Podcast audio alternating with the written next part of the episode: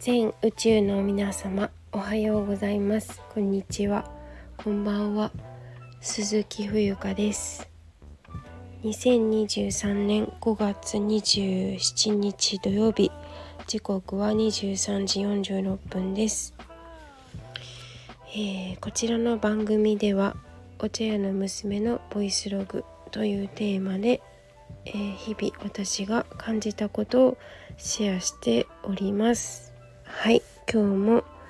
聞きに来てくださりありがとうございます。えっ、と皆さん、えー、いかがお過ごしでしょうか？あのなんかこうもう梅雨に入る感じというかまあ5月も今日27なので28293031残りね4日5日ないしであのさつきが終わり。さつきでいいんだっけ？5月って。いいんだよね、えー、6月の水無月になります。水無月に入るわけですけれどもなんかこう体調がね私も前回、うん、1週間2週間前くらい体調崩して鼻水が足らんって感じで大変だったんですけれどもあの通常モードにね戻りましてようやくあの元気に活動できるようになりました。おかげさまでありがとうございます。えー、ねこういう寒いんだか暑いんだかわからなくて毎日着る服もですねあの悩みますね。皆さんは悩んでいますか？私は洋服となると結構悩んでですね。本当に寝る前に枕元に次の日に着る服を決めておかないと結構うん時間がもったいないみたいな瞬間が結構あるんですけれどもお着物だとねそういうことがあまりないのでお着物は楽だなぁなんて思ったりもしています。お太鼓をこう締めるとね気合も入るしなんかこう一生懸命今日も頑張ろうかなみたいな気持ちになったりします。鼓舞させてくれるというかはい。まあまあまあそんな感じです。えー、っと今日はね特にテーマまあいろいろお話ししたいことは山積みなんですけれども、まあ、ちょっと今眠いっていうのもあって若干もうね目がもう閉じてきてるんですけど、まあ、それくらいこう結構一日やることが本当にいっぱいあったりとかあと最近はまた新しい人とのご縁がねあのおかげさまでたくさんありましてなんかこう新しいプロジェクトというか大きなプロジェクトではないにしろなんか新しいことをねあの挑戦する機会をいただいたりなんかしてあの概要欄にも貼ってありますが6月のね10日は逗子グリーンライフっていうあのイベントに急遽出ることになりまして、えー、場所は逗子文化プラザですね。えー、だから逗子ちょっと私場所まだきちんと調べていないんですがおそらく逗子駅から近いんじゃないかなあと思うんですがあまり下手なことは言えないのでえご自身で気になる方はね是非調べてください。はいうえーとお天気が荒れた場合は中止ですね。はい、10時から16時まで、えー、2日間にわたってね10日と11日開催だそうでして、えー、私10日のみ、えー、参加になります何に参加するかと申しますと読み聞かせですねあの先日ねまあ、今日これからお話しすることなんですけどあるイベントに逗子まで行ってきたんですよ。でまあ本当にこう軽い気持ちというかあお誘いをいただいたので行ってみようかななんて言ったらまあいろんな方が出入りするような場所でして、まあ、うちのお茶屋さんみたいな感じなんですけど。であのそこで知り合った方から、まあ、なんか声を褒められてで是非読み聞かせしてくれる人を今探してるんですけど出ていただけませんかって興味ありますかみたいな感じで聞かれてですね。それであのあありますみたいな。あありますというかまあ基本的によっぽどのことがない限り私ノリはいい方だと思っているので断らないで「あやります」みたいな感じだったんですけど。で11日はねちょっとあのこれも陽光台のね地元の北団地のマルシェに10時から17時まであのこちらはクレイセラピーの方で出るのでちょっと11日は行けないんですけどっていうことで10日だけだったら参加できますということであの参加することになりました。でずっと読み聞かせするのも大変だと思うのであの誰かどなたかとこうパートナーみたいな感じであの交代しながらやってもらうことになると思いますみたいな感じでまあ詳しくは後ほどみたいな感じでお別れしたんですけどその日は。まあ、なんかそんな感じでですねまあなんかこう目まぐるしくいろんな人との接触があって、まあ、なんかこう私自身の人生ねあ皆さんもしかりですけどこ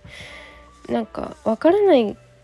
いいこととか知らないことあとやったことないことが当然ながらありあるわけですよね。生きていたら。そう。だからねそれをま楽しくやっていくにはやっぱりいろいろ挑戦していく必要があると思うんですよね。うん、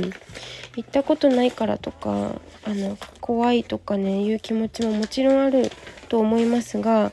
やはりあの早いうちにね失敗も含めて早いうちになんか行動するってすごい大事だと思うので修正がいつだって軌道修正なんかできるんだからどんどんやっていきましょうっていう感じでですね。まあ私もタイからあの今月頭帰ってきたし一応こうバージョンアップしているんじゃないかって、まあ、自分で言っちゃうんですけど、まあ、そんな風に思っているので、まあ、なんかこうタイのつながりだとかねあのまあいろいろ海外に行かれた人の話だったりとか、まあ、なんか自分が本当に体験してきたこと知っていることっていうのをシェアするっていうのが一つあのあるかなと思うので自分の役割としてね。はい、まあ、なんか楽しくできたらいいかなと思っています。はい。えー、っとであのお店番情報なんかもね概要欄に載せていますのでこちらもね参考にしていただきながらあのまあ、お茶の入れ方なんかも店頭でやっていますので興味ある方はねスケジュールご都合合わせてあの遊びに来てもらえたらと思います。はい。えー、っとそうですね。あとはお知らせは本当にあのあそう直近で言うとですね日曜日ああ違うわ。月曜日ですね。月曜日はえー、夜なんですけれども、えー、お芋屋さんの丸善さんで私が最近よくあの遊びに行かせてもらっている丸善さんで19時から8時まであ19時から20時までで、えっと、ウクレレの弾き語り単独ライブをあのさせていただくことになっていますので1000円でワンドリンク制になっています。あのぜひえーと生冬花に会いに行きたい人はもちろんのことまああの SNS でねよく私も歌ったりはしているんですけど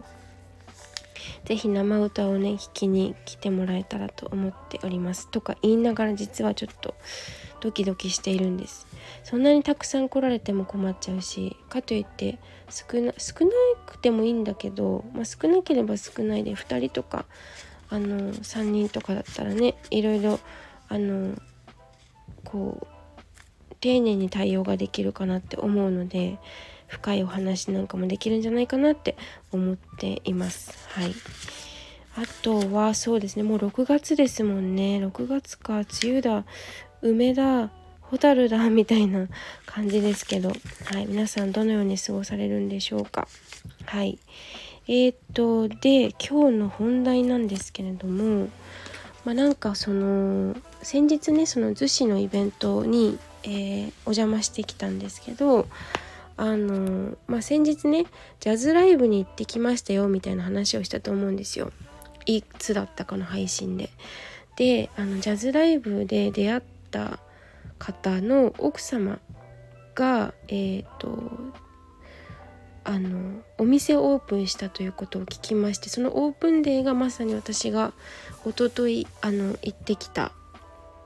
あれ昨日かな？一昨日かな？木曜日っていつだ？一昨日ですね。一昨日参加したあのインゲン豆をつく使ったえっ、とあんこ作りあんこ作りですね。であとバタバタ焼きっていうね北海道のえー、っとこれ何て読むの？北海道の懐かしおやつですね。バタバタ焼きっていうもの、えー、北海道の遠い軽い町って書いて何て読むんだろう。円形町でいいのかな？の懐かしいおやつバタバタ焼きを作ってみようっていうので参加させていただきました。これがねあの紅屋長谷川商店さんっていう、えー、ところの、えー、お豆を扱っていましていやすごく美味しかった。でこれでんぷんでんぷんと片栗粉って言い方違うだけで物は同じなんだねっていうことも初めて知ったんですよ。私恥ずかしながら。ね。このでんぷんを使ってですね煮豆と煮汁と、えー、お塩と少しきび砂糖を加えてですね混ぜ混ぜしてであのフライパンで焼くっていうすごく美味しかったしあのお皿洗いが楽だよね。油は引かないから。いやでもこれはあのおっしゃってましたけど長谷川商ベニヤ長谷川商店さんの親子でねあのいらっしゃっていてでおばあ様が2代目。で奥様がそのお子さんですけど3代目ということで継いでやられているんですよね。でおばあ様はねわざわざ北海道からいらしていてでなんか代々木公園とかの大きいねイベントでバタバタ焼きっていうのも出店経験が何度か終わりのようですごく手際よくねあの焼いて説明もすごくお上手であの皆さんとワイワイこう楽しみながら作ってきたんですけど本当に素朴な味でで私もそのお団子とかよく普段食べる普段よく食べるというわけでもないんだけれどもまああの市販のものを買ったりとかいただいたりとかしていいただいたりとかしていただくんですけどあのー、いかに市販のものが甘いかっていうことに気づかされました。あのだから今回自分たちで作ったものっていうのはお砂糖がお砂糖の量がえこんなに入れるの？って思ったんですけど食べてみると意外とお豆の味が強くてわあお豆の味こんなに美味しかったんだって思ったしで逆に言うとですねその市販のものがさお砂糖が2倍も3倍も入っているっていうことなんですよね。だから確かに市販のものってお豆っていうよりもなんかこうお砂糖を食べているような感覚なんですよね。だからすごくこのバタバタ焼きっていうのは戦時戦時中っていうか物がね食べ物がなかった時代のえまあ言うたら貧乏食みたいなものだったんでしょうね。だけど今これはきっとうーん受けるあのレシピだなと思います。今本当に飽食の時代なので食べるものが本当にありすぎるっていうぐらいありますよね。だけどこのねおばあ様がきっと戦争の体験をしている方私の祖母も昭和10年生まれなので戦争体験者なんですけど本当に食べるものなくてひもじい思いをして育ってきた時代に生まれた人たちにとってはこれがきっとごちそうだったんでしょうね。うん。すごくあのとにかく美味しくてねただ焼きたてじゃないともちもちが続かないというかすぐ食べないといけないみたいで。まあでも冷めてしまっても食べられるんだけれどもまあオーブントースターで軽く焼いた方があのもちもちがまた、えー、戻ってきて美味しいよみたいなことは言われて。はい。すごくね美味しかったしすごくそれ以上にいい時間がね過ごすことができたので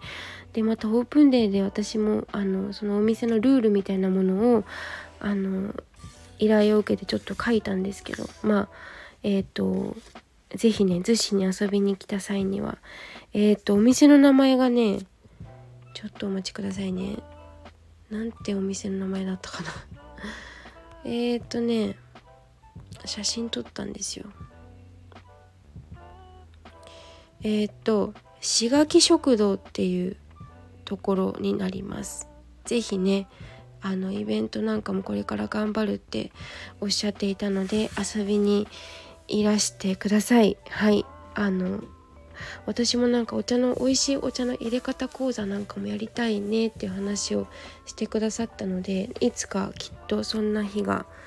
えー、来るんじゃないかと思っております。はい。ということで今日も最後まで聞いていただきありがとうございます。もうすごく眠いので終わります。また、えーえっ、ー、と、次の放送で元気にお会いしましょう。えー、ありがとうございます。以上です。